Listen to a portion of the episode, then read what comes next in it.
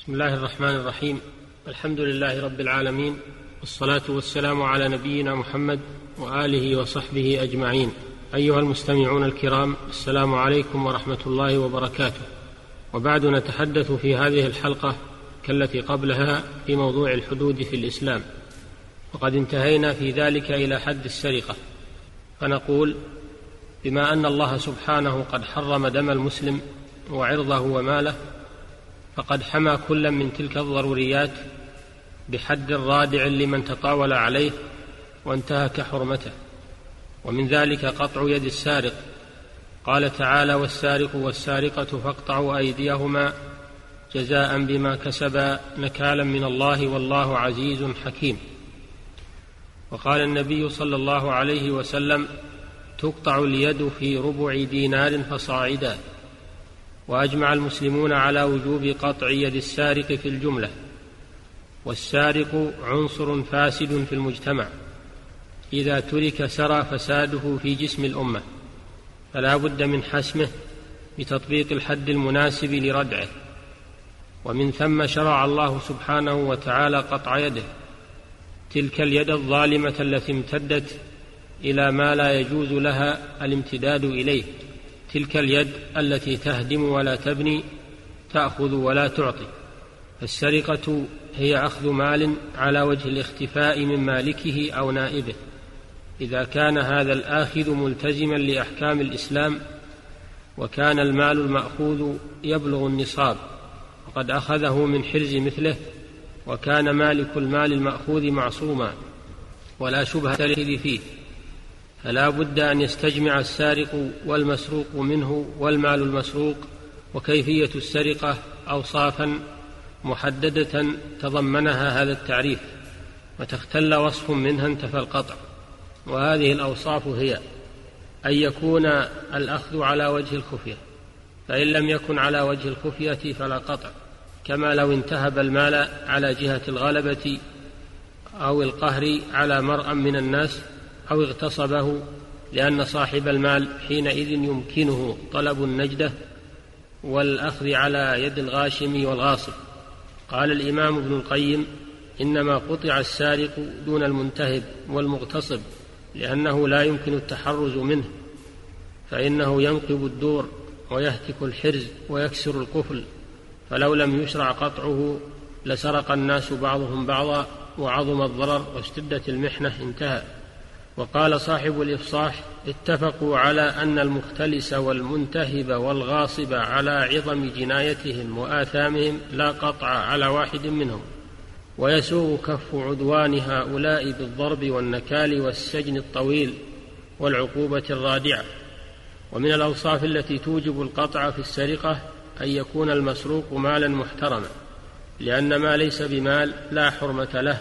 كآلة اللهو والخمر والخنزير والميتة وما كان مالا لكنه غير محترم لكون مالكه كافرا حربيا فلا قطع فيه لأن الكافر الحربي حلال الدم والمال. ومن الأوصاف التي يجب توافرها في القطع في السرقة أن يكون المسروق نصابا وهو ثلاثة دراهم إسلامية أو ربع دينار إسلامي أو ما يقابل أحدهما من النقود الأخرى أو أقيام العروض المسروقة في كل زمان بحسبه لقوله صلى الله عليه وسلم لا تقطع اليد إلا في ربع دينار فصاعدا رواه أحمد ومسلم وغيرهما. وكان ربع الدينار يومئذ ثلاثة دراهم. وفي تخصيص القطع بهذا القدر حكمة ظاهرة فإن هذا القدر يكفي المقتصد في يومه له ولمن يمونه غالبا.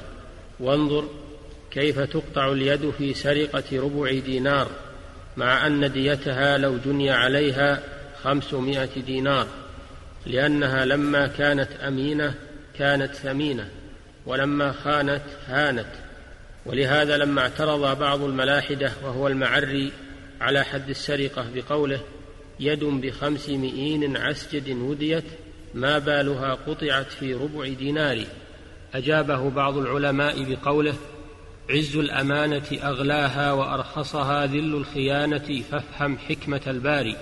ومن الأوصاف التي يجب توافرها للقطع في السرقة أن يأخذ المسروق من حرزه وحرز المال ما العادة حفظه فيه لأن الحرز معناه الحفظ والحرز يختلف باختلاف الأموال والبلدان وعدل السلطان وجوره وقوته وضعفه.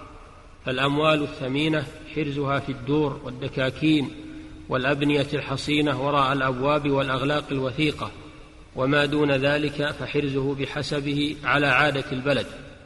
فإن سرقه من غير حرز كما لو وجد بابا مفتوحا أو حرزا مهتوكا فأخذ منه فلا قطع عليه. ولا بد أن تنتفي الشبهة عن السارق فيما أخذ فإن كان له شبهة يظنها تسوغ له الأخذ لم يقطع. لقوله صلى الله عليه وسلم ادرأوا الحدود بالشبهات ما استطعتم فلا قطع عليه بسرقته من مال أبيه ولا بسرقته من مال ولده لأن نفقة كل منهما تجب في مال الآخر وذلك شبهة تدرأ عنه الحد.